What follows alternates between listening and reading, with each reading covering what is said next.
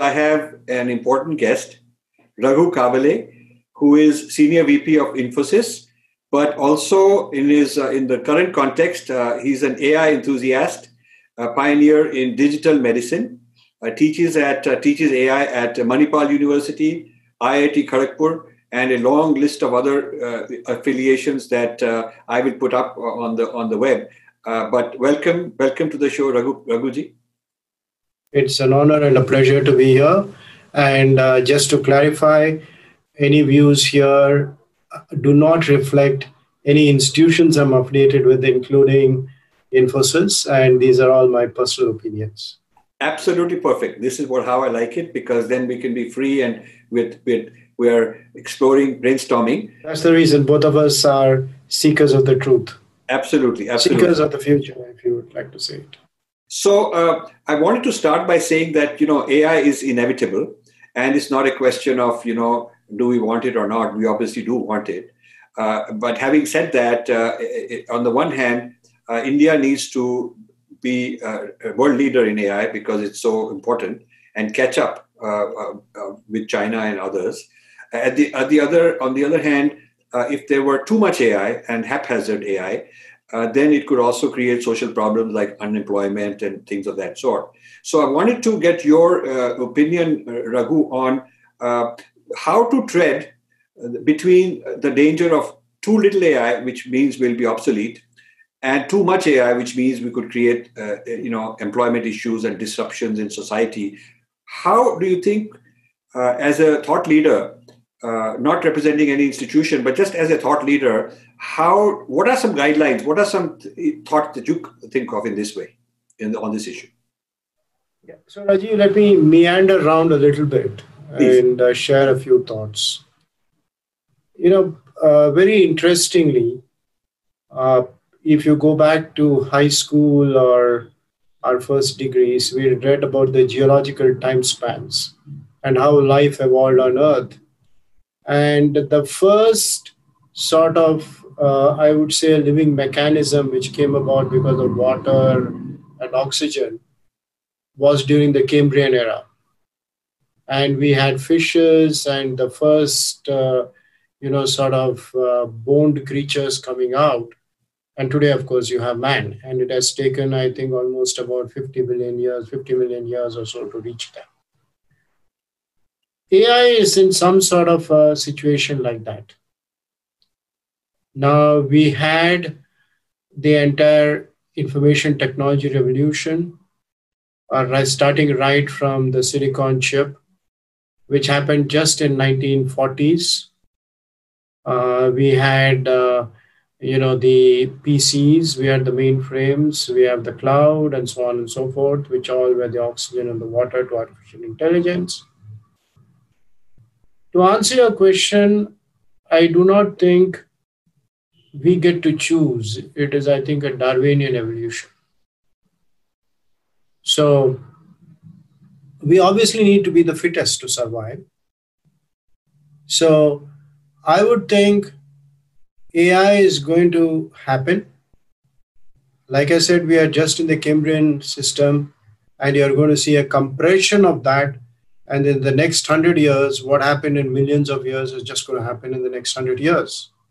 Quantum computing, etc., uh, etc. Et now, that being said, how do we prepare our society? It's a wonderful question. So I'd sort of rephrase your question to say, how do I prepare uh, prepare the Indian society? Now, being a teacher sort of gives me uh, a lot of insight into the minds of students and uh, my day job, I deal with a lot of the government projects, including the huge GST project, the income tax project. Those are all huge digital projects which have sort of changed or are still changing the face of my country. So, the way I look at it, sir, I would classify it into three, four portions. One is how do you build build capability or capacity to understand what is happening. Can you influence it? Maybe yes, maybe no, because it takes a life of its own sometimes. But you need to at least understand it.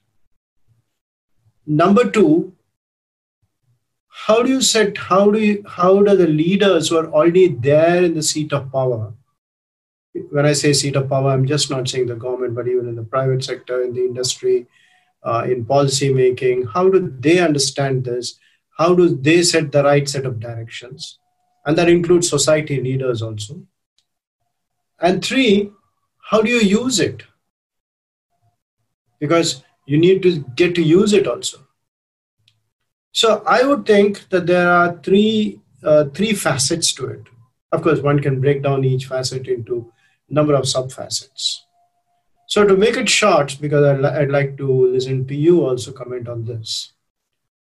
I would say when uh, the infosys tcs Wipros, everybody, we started our journey about 30, 40 years back. We didn't have enough people to code.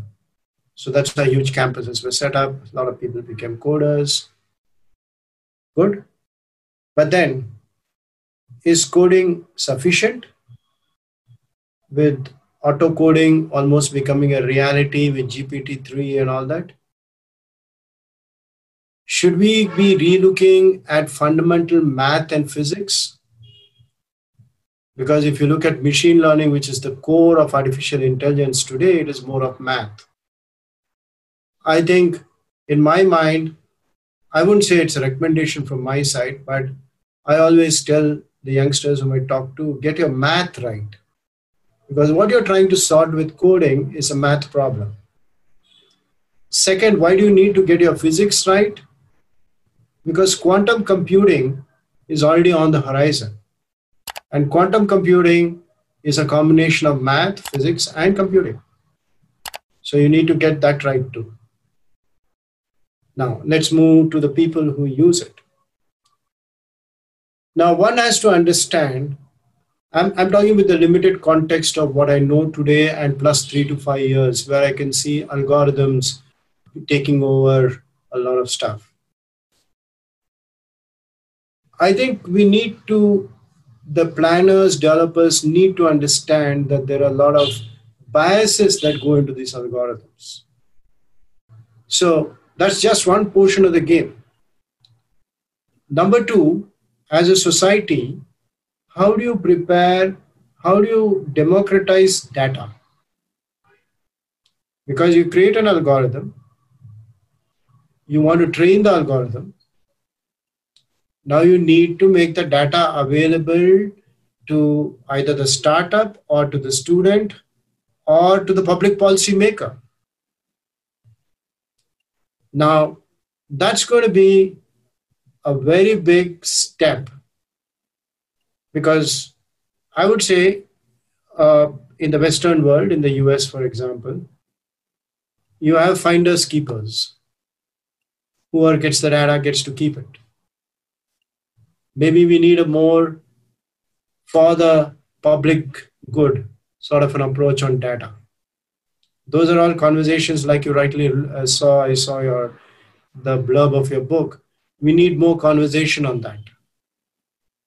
Okay, because it's it's not very evident how this data is going to come into play when algorithms come into play.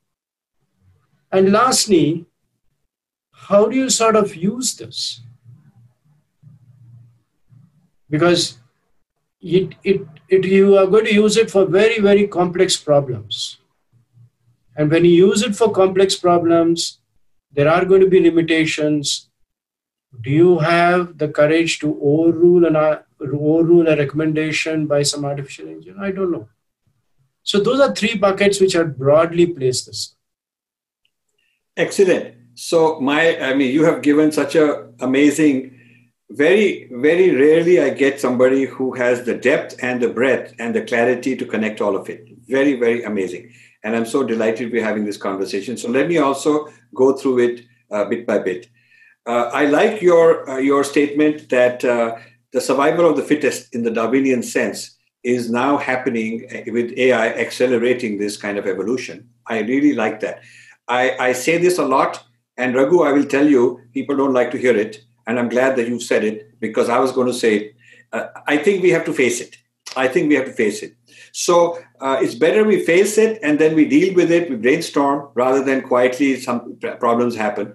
When Darwinian evolution happens, survival of the fittest, when we say survival of the fittest, it means that the unfit don't don't make it. It also means that it is not true to say that we'll upscale and train everybody in AI and everybody will be fit, and all 1.3 billion Indians and 8 billion human beings, which will be 12 billion, are going to be fine. Because when you look at the Darwinian uh, uh situation, a lot of the thing, a lot of the creatures don't make it, and that's just tough life. That is how it is. So I like your thinking is pragmatic. Let's face Let's face like a clinician who is doing a stress test on the patient says these are the diagnostics. This is what's likely to happen. This is what the model says. Let's just face it. He's not there to give good news and say oh, everything is going to be hunky-dory. He has to tell him the truth. So as scientists and analytical people both you and i have to uh, uh make this point very clear that ai is an accelerator of a darwinian survival of the fittest kind of evolution which will produce new species that will be much stronger like darwinian evolution does and many of the ones that are not so fit will perish and that is life that is how life is so i'm very glad we are on the same page on that now uh, the the the issue uh, uh, and I will come to biases, the quantum computing, uh, the, the whole data democracy. I will come to all of those one by one. So, the issue, the first uh, issue I want to uh, put on the table is when India was software leader with and not naming any particular companies, although I'll just make a remark that I had something to do with the early rise of TCS. Uh, I was in the 70s on the client side, the first major client that brought in a whole lot of TCS people for uh, developing software in the United States. I was a project manager from the client side. Uh, and and uh, the success of that project was awesome. And nobody in the American system un- believed that uh, Indian programmers could come and do this. And so we hired them a second time and a third time. And this made TCS like a, a big deal way back in the in the 70s. So uh, so I, I, have a fondness for that industry, and and I, am very happy that this industry uh, took India into another dimension. However, uh, after India used labor arbitrage to get ahead, uh, and create middle class and create a lot of technocrats. In the last 10 years, it is China that started getting ahead of India in AI. So the question I have is what did China do right that India didn't do, such that India lost its lead? India had a lead in AI, in software. We were proud of the fact that we're English speaking, so we can get into clients easier in the Western world. Uh, we were proud of the fact that we have so many STEM people, math people, and Indians assimilate well. All those kind of things were absolutely true. Uh, but we, we had a lead. Very clearly, we were the superpower in software. And we lost it in the sense that now, when you look at AI conferences, Chinese are big. When you look at AI patents, when you look at AI investments, intellectual property, whether they begged, borrowed, or steal, stole, or whether they did it in the honest way, I don't know. I mean, there is a whole controversy on that. But however they did it, they've now surpassed us. So, would you care to comment on why this happened? Okay, it's uh, there are two, two, three portions in what you said, sir. First, in the Darwinian theory, I do believe that there will be winners and losers. Of course, there will be some. If you're not going to sort of adapt, you become a lesser being. Okay, for example, a charioteer who drove the horses the other day or the last century possibly today does something uh, for a petty sum of money on Marina Beach in Bombay. Okay, uh, right. So uh, I would say obviously nobody will be eliminated, and one does wish that the 1.2 billion Indians and 8 billion people of the world really all of them scale up. But then, yeah, as you said, Darwin is going to take its toll let me come to the second portion. Now, has China won the race for AI? I have a fundamental disagreement. The reason is that we really need to be a little, uh, I would say, questioning of the data coming out. And patents are important, there's no doubt about it. uh, certain things are important, and uh, our friends, the Chinese, are fairly intelligent. But has the last word been written on the race on the race for artificial intelligence? I'm not too sure, sir, because in my opinion, it has just started. Okay, obviously there are certain uh, systems, economic systems, where we we like the united states have for profit companies and need to invest in something which gives us the money here and now okay? Which sort of constrains us against putting capital into what we think is 10 years into the future okay? So that's an economic model. Having said that it's a question of whether forced allocation of capital and resources into something you see into the future is good or a gradual movement towards that is good. Okay. Uh, where I differ with you, sir, is that I think the way India is going, yes, we do need to make some strides. We do need to put some capital. We do need to do a whole lot of things. And uh, we should always be paranoid. The famous book, Only the Paranoid Survive. Okay. And uh, but I would say that the race, the race has just begun. And you're talking about a marathon and you're judging us after maybe a kilometer into the marathon or a mile into the marathon. So, uh, okay, I'm, I'm happy to hear because I, I want uh, optimism and uh, I'm, I'm in the same boat as an Indian. Uh, uh, and, and I take this perspective that while China may be leading, is just one kilometer into a marathon, and so let's not be judged. We we have good resources. So the the uh, the shift the shift. No, more, more important, more important, Doctor. Sorry, I interrupted, no. Doctor Malhotra. More importantly, is the economic model. Whether forced allocation into a particular area of research or into a particular area is a good thing or it's not a good thing. Okay? Or should market determine it. Yeah. Yeah. I will i will want to talk about that. I want to talk about that in a moment also. Uh, uh, but the china's china took also the path of wage arbitrage in manufacturing. Uh, after all they went and sold cheap factory labor to the americans and said manufacture here and all the American companies went there. But China did one thing differently. They took the profits from wage arbitrage and they reinvested a certain portion of that profit into futuristic thinking. I mean, I know people 15, 20 years ago, my friends, Indians also, and many NRIs living uh, in the top in the US, got hired to go to China. Uh, uh, uh, because Chinese said, let's invest in futurist technologies, whether it's solar power, it's nanotechnology, it's artificial intelligence, it's uh, all of these things. I know some brilliant people in physics because I was originally trained as a physicist before I became computer scientist. So I've kept track of some of my old friends who are doing quantum computing sitting in China because they are they are into this whole thing. So China has uh, made some very large billion dollar bets early on, and that takes courage. So you see, while the market forces have their benefit, uh, it takes a it takes a risk taking big government thing to say we will roll the dice on many bets that are billion dollar bets. And uh, China has rolled its dice and put its whole future on its AI supremacy. And, and their target is by 2025, they want to match or exceed the United States in AI. And that is what rang the alarm bells in Washington, and so much of the trade war started because then the Americans started suddenly waking up that they got our defense secrets, they're having military advantages, they're doing all kind of things. So yes, I agree with you. The race is not over, but China has a head start, and China has deep pockets. They made huge amount of foreign reserve uh, and, and, they are investing in a big way billion dollar bets in these kind of technologies.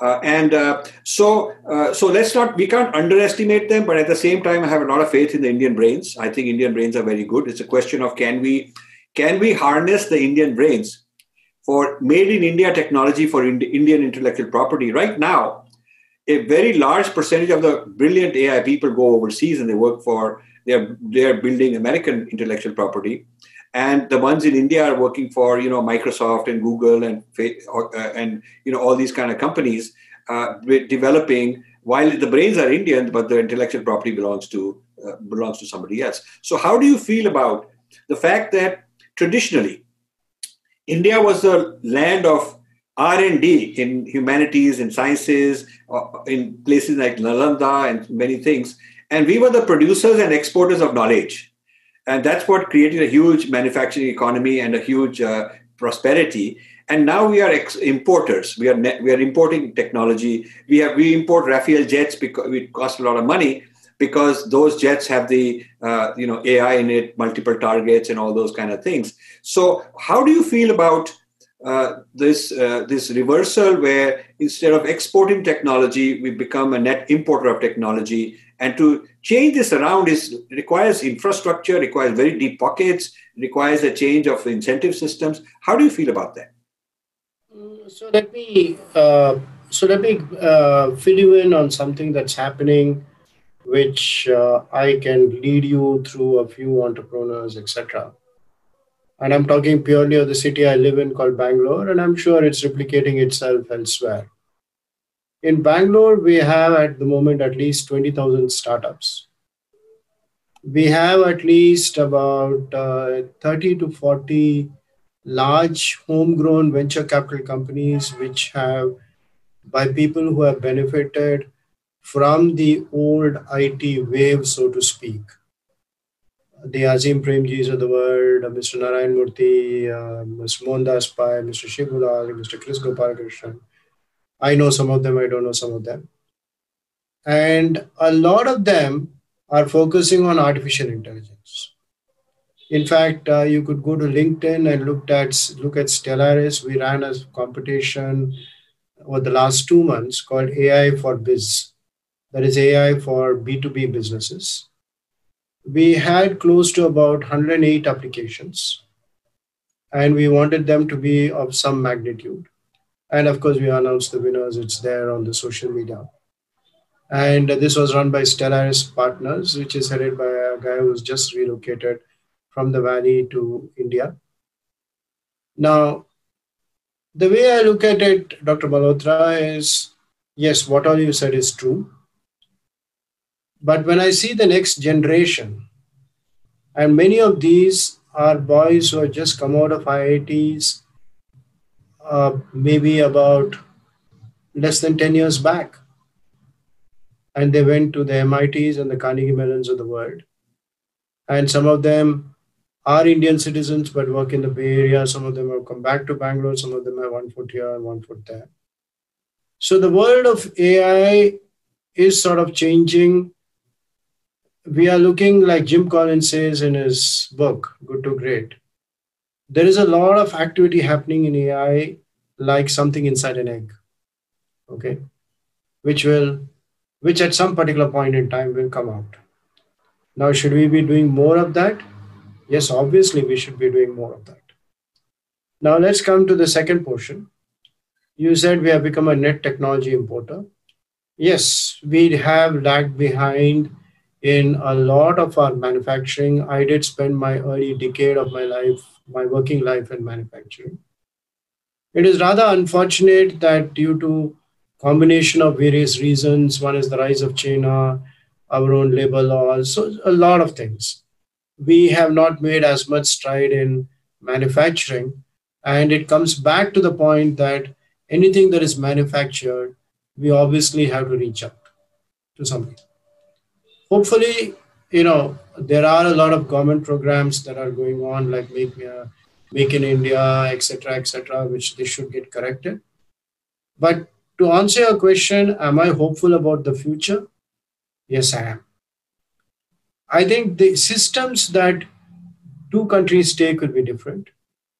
One could be a centralized way where the government takes these huge decisions and says, I'm going to put a few hundreds of billions or billions of dollars behind something. Great.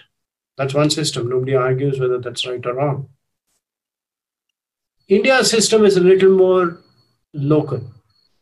You have 20,000 startups in one city, each having maybe about five, ten million dollars worth of funding. Some of them will go on to become the next TCS, the next Infosys, the next Wipro, whatever. Some of them will fade away. Okay. So I think that's the path we have chosen. And as I said, the marathon has just begun.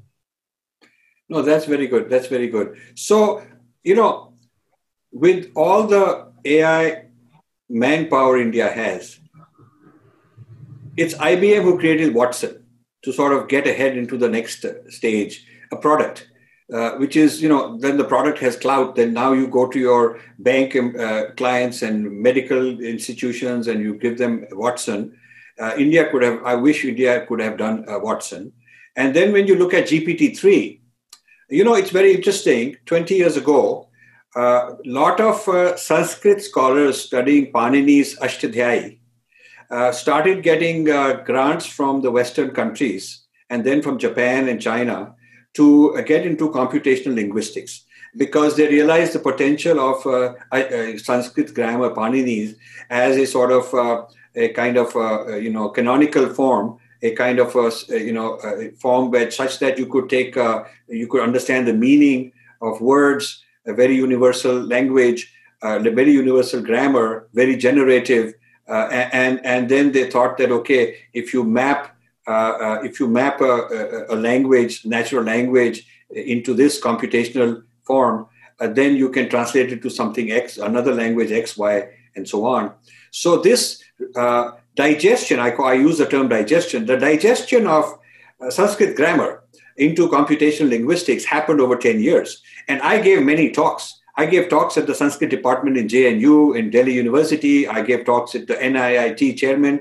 Uh, he invited me once. And I said that, look, uh, the future, one of the future, uh, you know, big, uh, you know, killer app, apps will be a natural language translation and understanding meanings. And this is all the engine inside is Panini, and people don't recognize it. Now, of course, it is Panini modified, morphed, and all that. But a lot of the inspiration and original ideas came from there.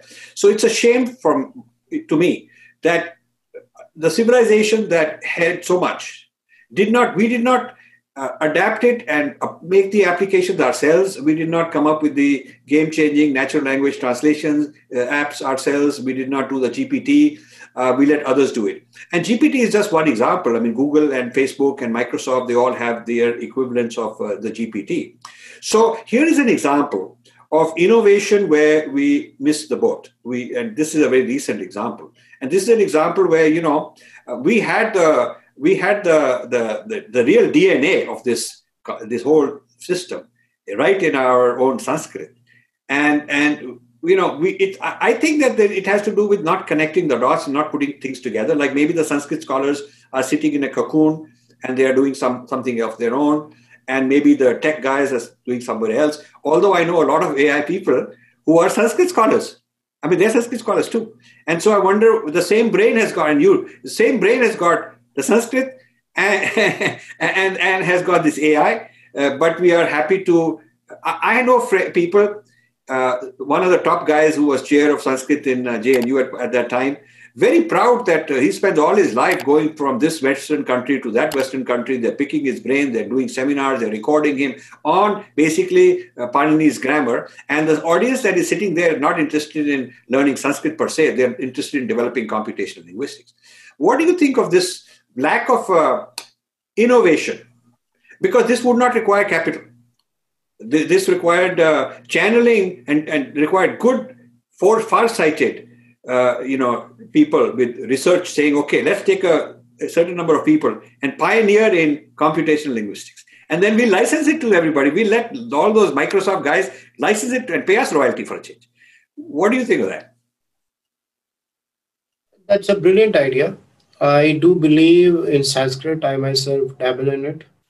In fact, uh, I'm, I'm working on something which is trying to make connections. As you said, it's a canonical language. There is a lot of math hidden in it.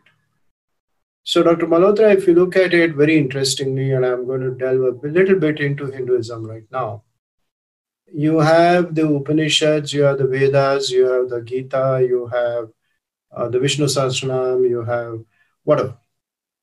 Now, each one of this is obviously there is some form of meaning in all of these things. Okay. Now, obviously, AI is also going to help us. AI is also going to extract some meaning out of it. AI is also going to take that as the root language. Okay.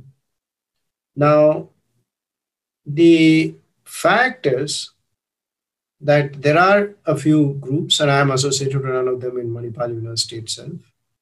And uh, of course, there we are working on the saint philosopher from Udupi who, uh, who established the Krishna temple. We are working on his works, but that doesn't mean that it's restricted to his works. But we are to, trying to find the linkage through the canonical language.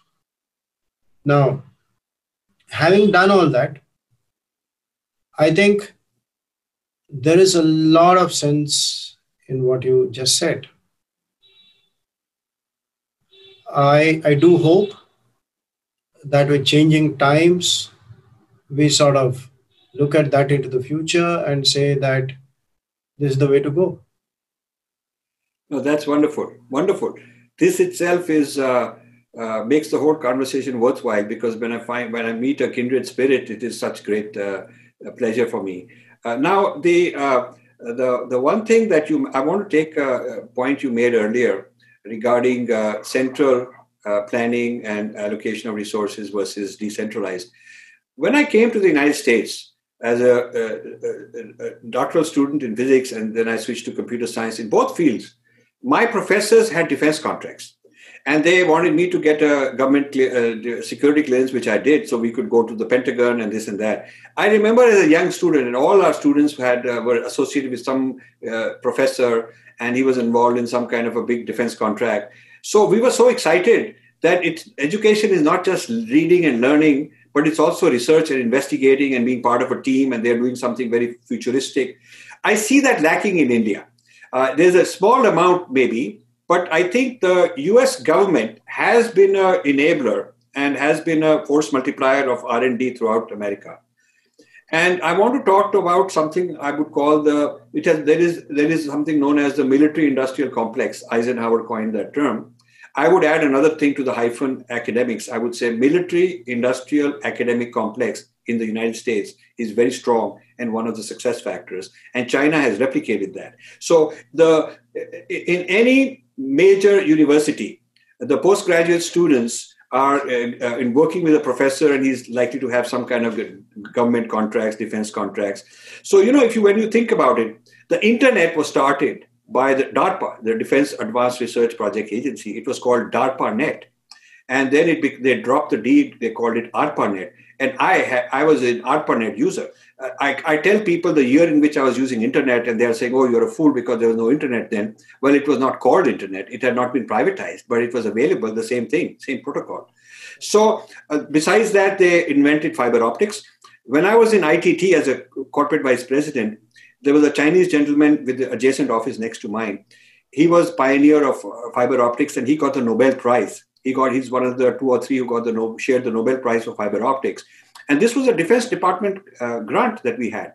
The semiconductors, uh, chips made in Bell Labs, and then all over the industry were defense contracts because they wanted to miniaturize for the space program and whatever else. Night goggles. ITT, we had a patent on night goggles uh, for the Defense Department. We had speech recognition because the cockpit of the F 16, the pilot uh, had to have his hands free. So he could he could do things with his hands, and, and give vo- voice commands. So there was a huge amount of research uh, uh, we had uh, on, on speech recognition. So driverless, in fact, more recently, driverless vehicles it was a DARPA project. DARPA started a competition of, open to everybody. And so people from Carnegie Mellon, people from Stanford, MIT, all these kind of places, they made teams, uh, sort of like Formula One. But, but this was to uh, drive across the Mojave Desert uh, from one point to the other in a driverless car, uh, and and then they would have winners. The first year they did it, and not a single car went more than 100 couple hundred feet it all crashed you know uh, but then next year became much better than much better so darpa seeded this whole thing now besides government academic collaboration there is a huge government industry collaboration so you look at all the mcdonnell douglas and you look at boeing defense and you look at uh, IBM has, uh, you know, def- uh, government defense kind of a division. I mean, all the big tech giants have got divisions, huge divisions that are uh, classified Department of Defense kind of work. And so the defense people uh, looking one or two generations way ahead and, and on a speculative basis throwing money on huge bets uh, are also are also enriching the academic world on one side and the uh, private industry on the other side. And then the, the, to connect the three parts of the triangle, the other link is between between academics and industry. So you'll also find a lot of people in the academic world in the United States who have uh, business contracts, co- co- you know, corporate contracts in pharmaceuticals, in computers, in all kinds of things. So if you look at the triangle, you know, military, industrial, academic complex in the United States, if somebody asked me what are some of the big success factors why united states is so ahead in technology i would say this this triangular relationship is one of them. Whereas in india they're separate silos. They're separate silos. The drdo is separate on its own uh, and they hardly ever maybe, maybe rarely sometimes do work with the industry but it is low tech they give, have the manufacturer stuff and so on uh, and hardly ever with the industry and then you also uh, academics. And and you also find that very few academics have uh, you know industry contracts of any significance. And if they have they're tiny little small scale things.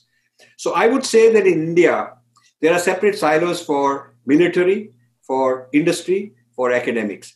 Now china has taken the american model because i know people in china who are in the academic world and they are working with the people's liberation army uh, uh who's supporting them. Even jack ma in industry has a lot of links and relationships with the people's liberation army so, what do you think of this uh, in light of what you said that we are decentralized in funding, spontaneous market driven, and the uh, other model, the Chinese model, is very centralized, large scale bets? I would say to you that while uh, while in the United States there's a capitalist system and the small venture people and all that are are thriving on a decentralized allocation of uh, money, uh, investments, and risk in the free market system. I would say, parallel with that, and underneath all that, is a foundation where the Department of Defense, the CIA, the Pentagon, all these guys are investing very large sums of money. There was a recent uh, article I read that uh, the Biden administration wants to uh, multiply the AI uh, budget in the Department of Defense and all that uh, by four times, uh, fourfold right away. So, you know, why now so this leads me to the question. Why isn't india integrating military industry academics? Why why are they separate silos? Let me try and answer that. That's uh, sort of very complex thing but let me try and answer that. Let me first uh, tell you that from uh, i would say my knowledge perspective because i I sort of visit many of the IITs, and a lot of the professors are good friends of mine. The academia is fully involved with the, I would say, the government work that they do. Okay. And uh, I know that there are a lot of projects being funded, though I don't know the details and so on and so forth. And the academia is comfortable inviting people like me to talk to them, to teach, etc. Now, why is industry not involved? Everything, Dr. Malhotra, is a function of history. And history, in history, 100 years is a small time span. So you've got to understand we are possibly the only unique country in the world where a company called the East India Company came to trade. Okay, and ultimately ended up being rulers. And they handed over their ownership of our country to their sovereigns, the British government. Okay? I'm not getting into the history here, but then it's all well known. So there still exists a distrust. Because, as I said, in historical terms, 100 years is a very small span of time. Uh, the US did not have that. It was not as though there was a British company which came, conquer, sort of sold something to the Americans and then gave it to the British. Okay. Neither did the Chinese have it. The Chinese had their opium wars, of course. So I don't think we can compare the mindset of policymakers or people who take politicians in all the three countries. Having said that, I can talk from the point of view of academics here. They are fairly willing to listen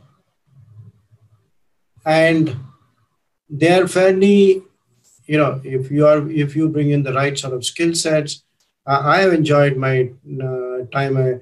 I take some time off, go to IIT Kharagpur, teach there, and you know I enjoyed talking to the young kids there and so on and so forth. And they're fairly open-minded about it. And it didn't take much of a conversation with me. I just met the director at a breakfast and I said, This the thing I'm teaching is why don't you teach it here? And he sent me the email and it took off. So I think it's slowly starting, but that's something that a lot of mindsets have to be worked on. And those mindsets are because of a past history and only only a lot of time will cure it. Good. I, I like your candor. I think we have problems. We'll admit and agree, and uh, we are in sympathy with the fact that some mines are still colonized. I mean, the East India Company did a real number, and this is not going to go away easily. And we have to keep uh, raising these issues. And now I want to ask uh, regarding the, the, the, data democracy that you mentioned, which of course is a very key point for me uh, uh, the data democracy, uh, what troubles and and and uh, for benefit of viewers, you know what Raghu is saying is so important. Who owns the data? Is it anybody who captures it owns it? in which case uh, we don't have proper property law, property rights, because certainly somebody cannot capture somebody's jewelry or somebody's property and be a squatter and say it's mine. But in the case of data, that seems to be the case. So things, the debate has started very serious way in the United States. Uh, Google, Facebook, Twitter, all these guys are brought on Capitol Hill, congressional hearings. They're really grilling them. They, some states in the U.S. have filed an antitrust to break up, you know, break up some of these companies.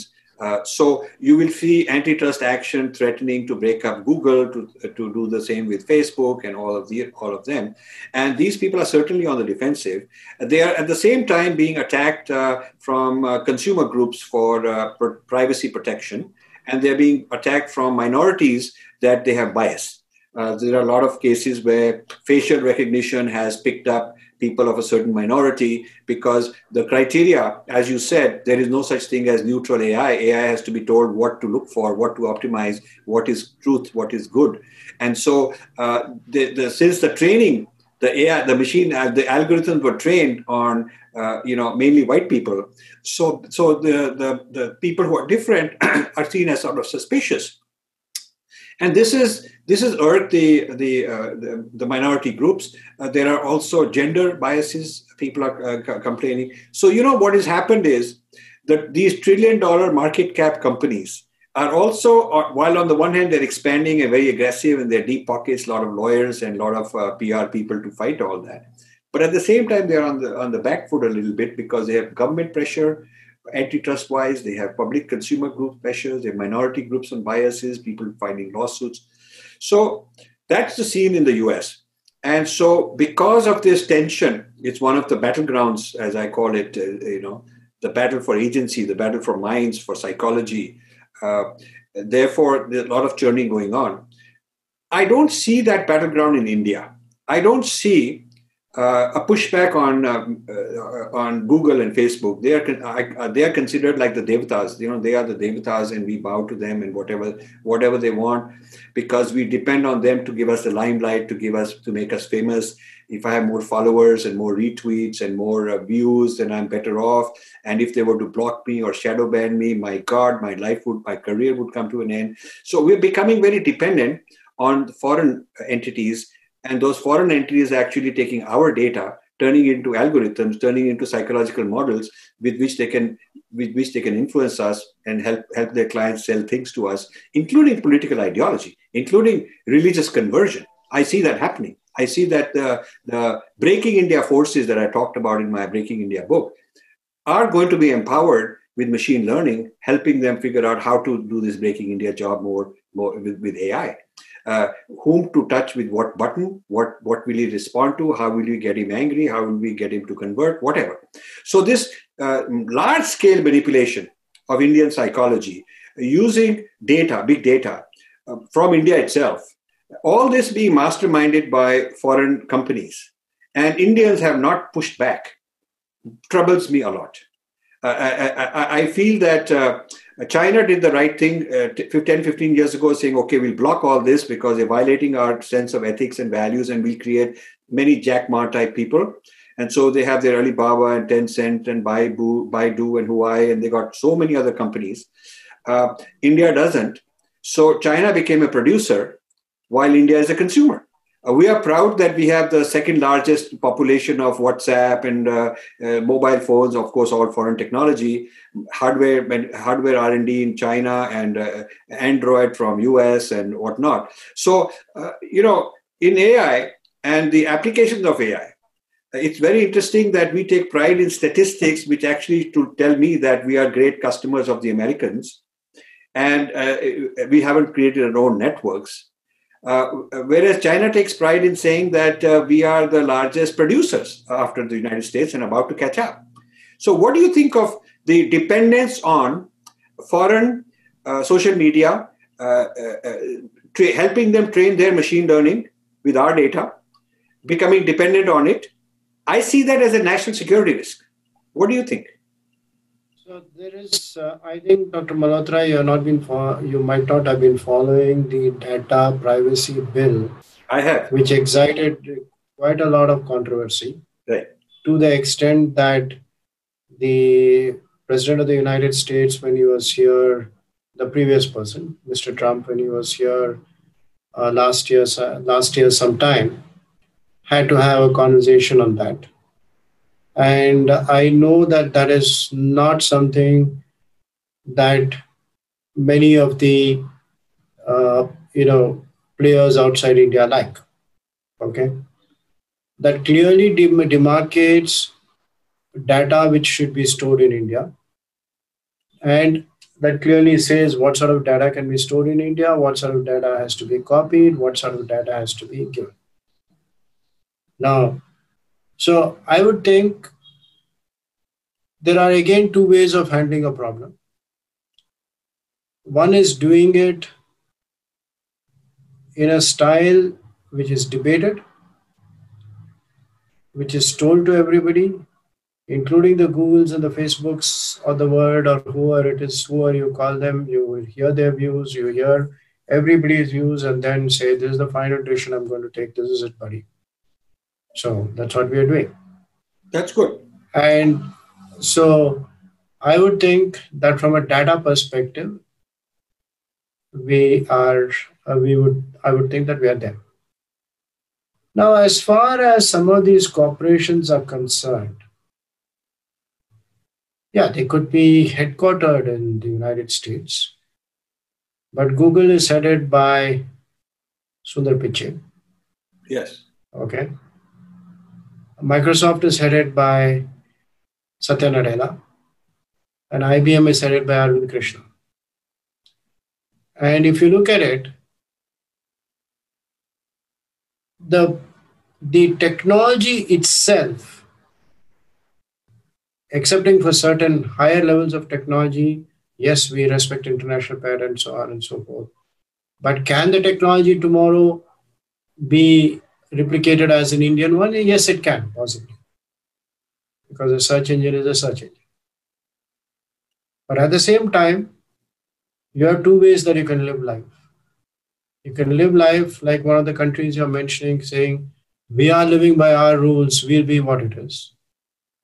Or the second way is saying we are integrating with the world, and through that, we sort of become one with the world. I guess my nation has chosen the second option, which is not a bad option. It has its, it may have in the marathon in the first kilometer show you as possibly not the front runner. But there's this famous philosopher who said, when asked in 1950 about the French Revolution, I, I mentioned 1950 because we should listen to his answer. He says it's too early to say. yeah, good, interesting. So there is a strategy. There's a strategy in saying, yes, we recognize the fact that we need to own our data. But yes, we are not a country which says we don't get up on one side of the bed and say on one one day we say, you know what, we are going to we're going to ban every guy, we don't have to give our data. We say we are going to bring a law, it's going to be debated in both houses of our parliament, it's going to be put up on the net for everybody to comment about it. You Google or you Facebook or you whoever it is, WhatsApp are free to come and comment. Okay. Now, we did that. Secondly, there are many apps which are coming up, which are equally powerful. As I told you, the 10,000 startups, there are many apps. So I don't think it is as much as a national security risk as much as not developing capability. What you asked me about, maybe I don't know how long we have been, about 30 minutes back or 45 minutes back, you asked me what are the three things I said. The first thing I said was capacity building. I think not building capacity is the risk. Let, let me just take you through recent history, not very past history. Okay. There have been many IT companies which were the flavor of the season. There was a digital corporation, no longer there. There's XYZ, no longer there. Okay. What happens, especially in the field of technology, is it moves at the speed of light speed. I would bother if I do not have I do not have Indians who know how to manage technology, who know how to create technology. That would be a big botheration for me. And it would be a big botheration for me if I'm not invited to be, I'm treated as, to use an Indian word, a pariah by the rest of the world. Sir, if I need to want to sit at the high table, I need to be invited to sit at the table first. And I need to be invited. So I think it's two different philosophies. Again, it's too early to say. Yeah, it is too early. I agree with you. But I do want you to know that I followed Kris Gopalakrishnan's work in this area of data, uh, data rights and all that. I have a tremendous respect for him. I think he's the right guy. In fact, I mentioned also that, you know, with people like him involved, there is tremendous hope. Uh, but as you said, these policies are still being debated, formulated. They'll have to be enacted, then they'll have to be enforced. So it will take some time, and we should uh, we should uh, give it uh, give it its due. Uh, one final. By the way, he's my he's a he's a mentor of mine. Oh, fantastic! Uh, he's a mentor of mine, and and he's also a well wisher of mine. So yeah, no, no, I, I, I don't know him. I would like to get to know him, but I have tremendous respect for him based on everything. I follow him, and I have a tremendous respect for him. So that's uh, that's an example of a very solid person that uh, is on the government team. Uh, my my final thing, uh, the, the, a couple of things I want to bring out. One is that in the midst of all these things, uh, do you feel that uh, India is overpopulated, considering that one of the things that this Darwinian acceleration with AI will, will do is to, you know, empower humans to be augmented with newer levels of technology such that you need fewer people to do the work. And so, if India had fewer people, it would be better off. Read the Economic Survey of India, Chapter 6 of 2019. Okay. That shows you the demographic trends. The total fertility rate in Kerala is today 1.2 which means only one among every five women in Kerala has two children. And it is below replacement rate. The TFR in Tamil Nadu is 1.4, which means it is again below replacement rate. As a country, our TFR is about 2.1, which is just about replacement rate and is dropping. Okay. Uh, and of course, it is across, I'm talking of an average. Okay. So which essentially means that we are going to reach the peak of our population, which we are supposed to reach in 2030. That's going to be reaching by 2025 and then going to start dropping. Okay. Now, it's this has been achieved by natural means. It has not been forced. Economic progress, so on and so forth. And uh, the, it has also been achieved by some amount of investment into healthcare. Like if you look at infant mortality ratio is possibly nine in the district of Kollam, which is possibly the lowest in the country. So I would say by the time these technologies catch up, you wouldn't have that population problem. Having said that, yes, there is going to be an irrelevancy of some jobs. And that irre- irrelevancy is going to create some degree of social distress. I read your battleground number four. Okay. And uh, that I think is a very interesting topic for conversation because before AI came, you were a man of some substance. Maybe you're a, or you're a, you or I were a man or woman or somebody of some substance. The when AI comes in, your job becomes a little less relevant. Now that's something which is very rightly put. I think it's your battleground four. Am I right? Yes. So that is something which is debatable. That is something which requires new thought to go in by thinkers like you into new models of governance.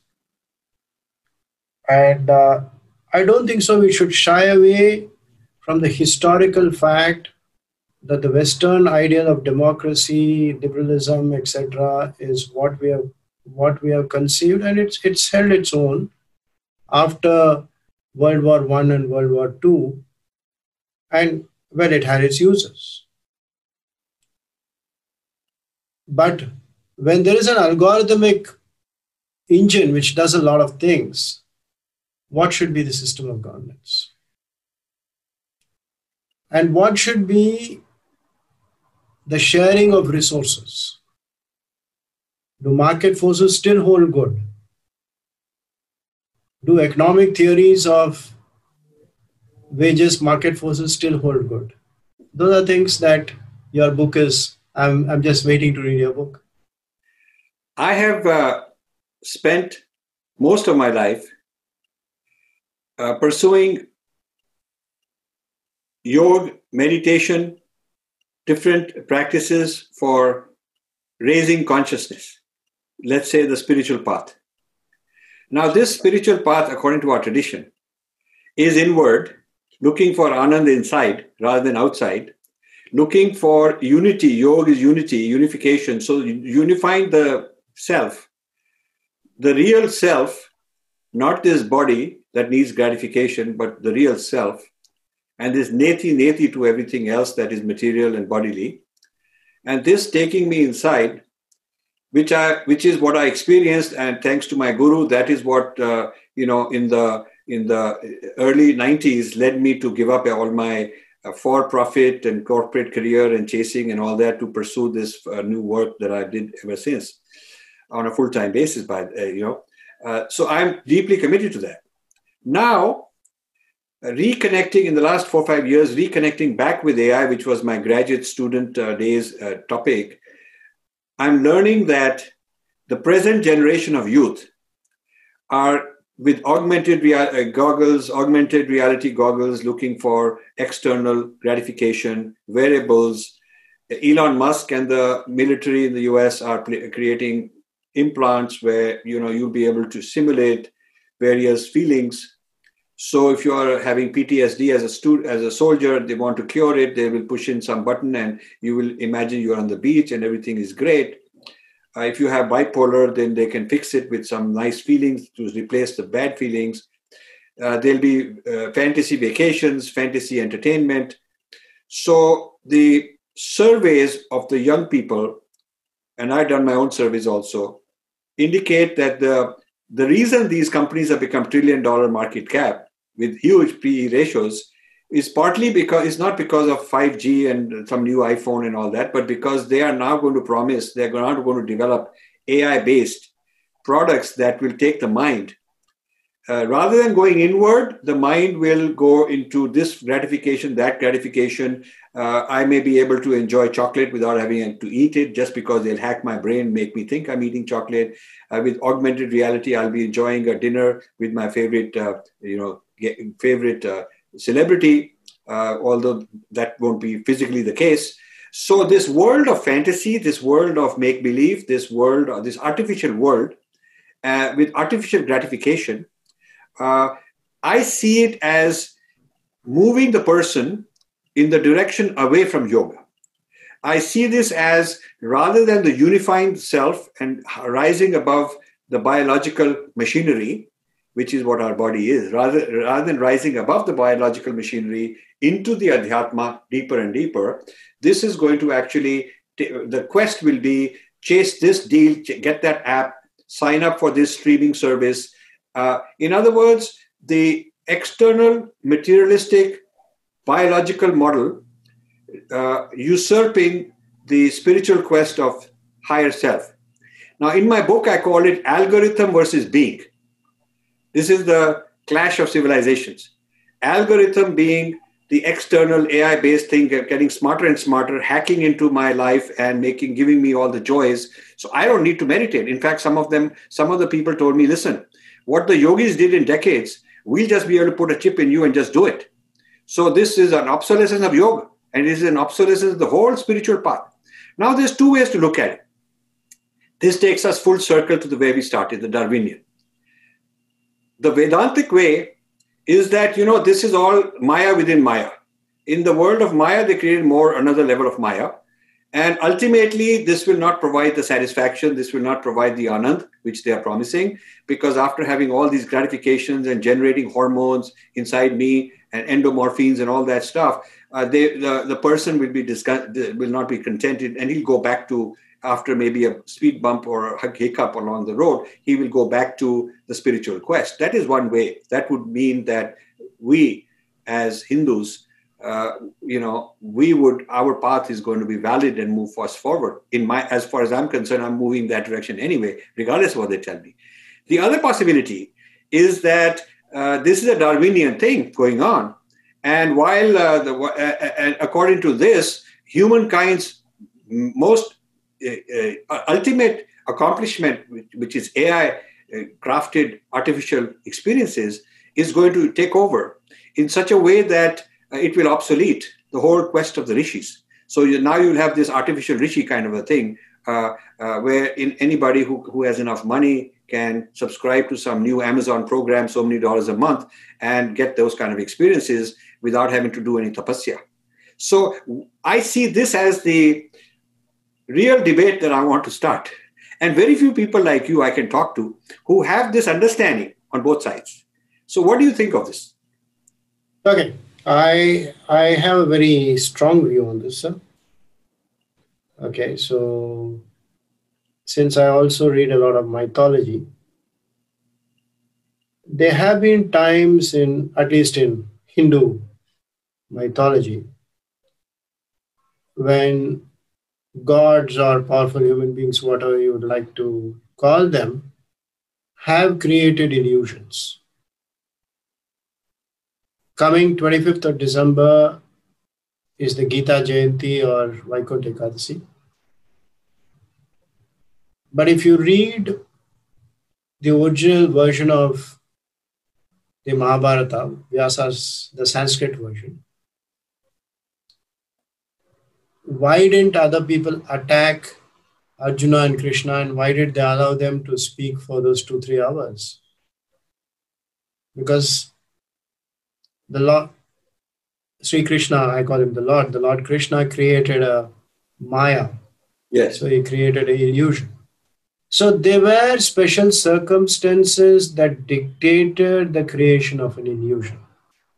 So, in our modern sense, this was a teleconference going on like this chat between us. This was a teleconference going on, and somebody like a brand created a you know warp around us.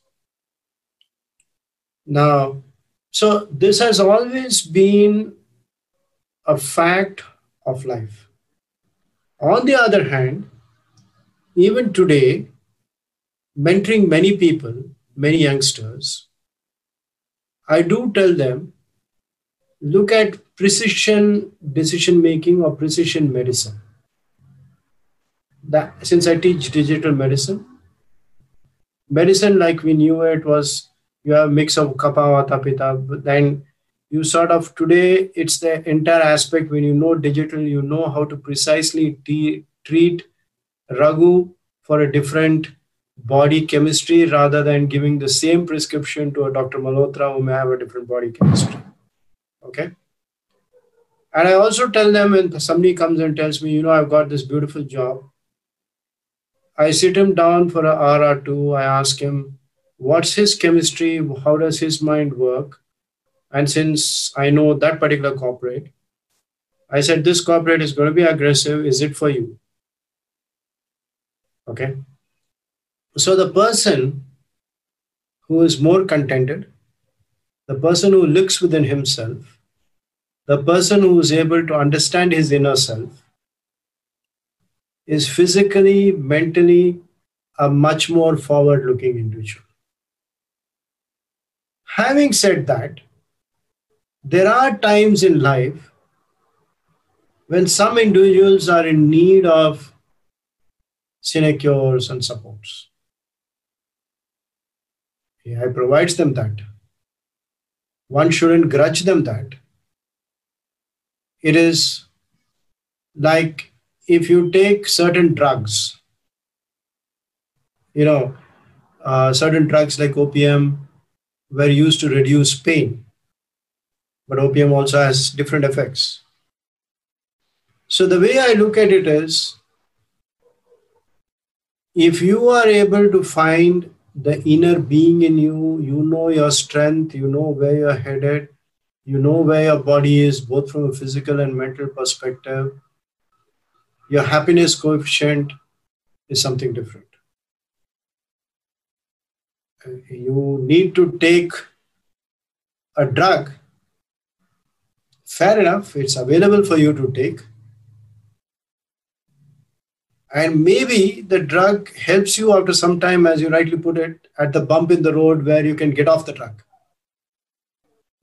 But then there are some who, who keep on going about it till the end. So I, I just look at it that way. So, so Raghuji, I, I, I must tell you, uh, uh, I'm not flattering because I, I'm, I'm usually a very critical person. Uh, but very rarely I come across somebody with depth and breadth uh, with huge bandwidth uh, and and uh, clarity, clarity, honesty, courage. and so I've met a new kindred spirit in you, and I'm very, very honored and delighted. I, I want to thank you for taking this time. I hope this uh, week I get vaccinated soon so I can visit India. I have to see my mother who's 95, and I would also like to visit you and spend good quality time with you uh, because I think uh, there is a lot to discuss. And uh, in 2021, uh, I want to uh, kind of create conferences on AI and society. All the themes that you, there's hardly any themes that you and I haven't talked about. these are the same. Th- these are the topics actually. And I want to create multiple conferences, seminars. would love to have you involved, and we'll work on it together. So to to close, I want to tell my viewers that uh, this is this has been a real delight for me, uh, and uh, I see him as a friend uh, uh, in this journey on many levels. As a Hindu, as an AI person, as a lover of India, as somebody uh, you know very concerned about these issues and I want to talk about them openly. So thank you very much, and namaste. Thank you. Thank you, sir.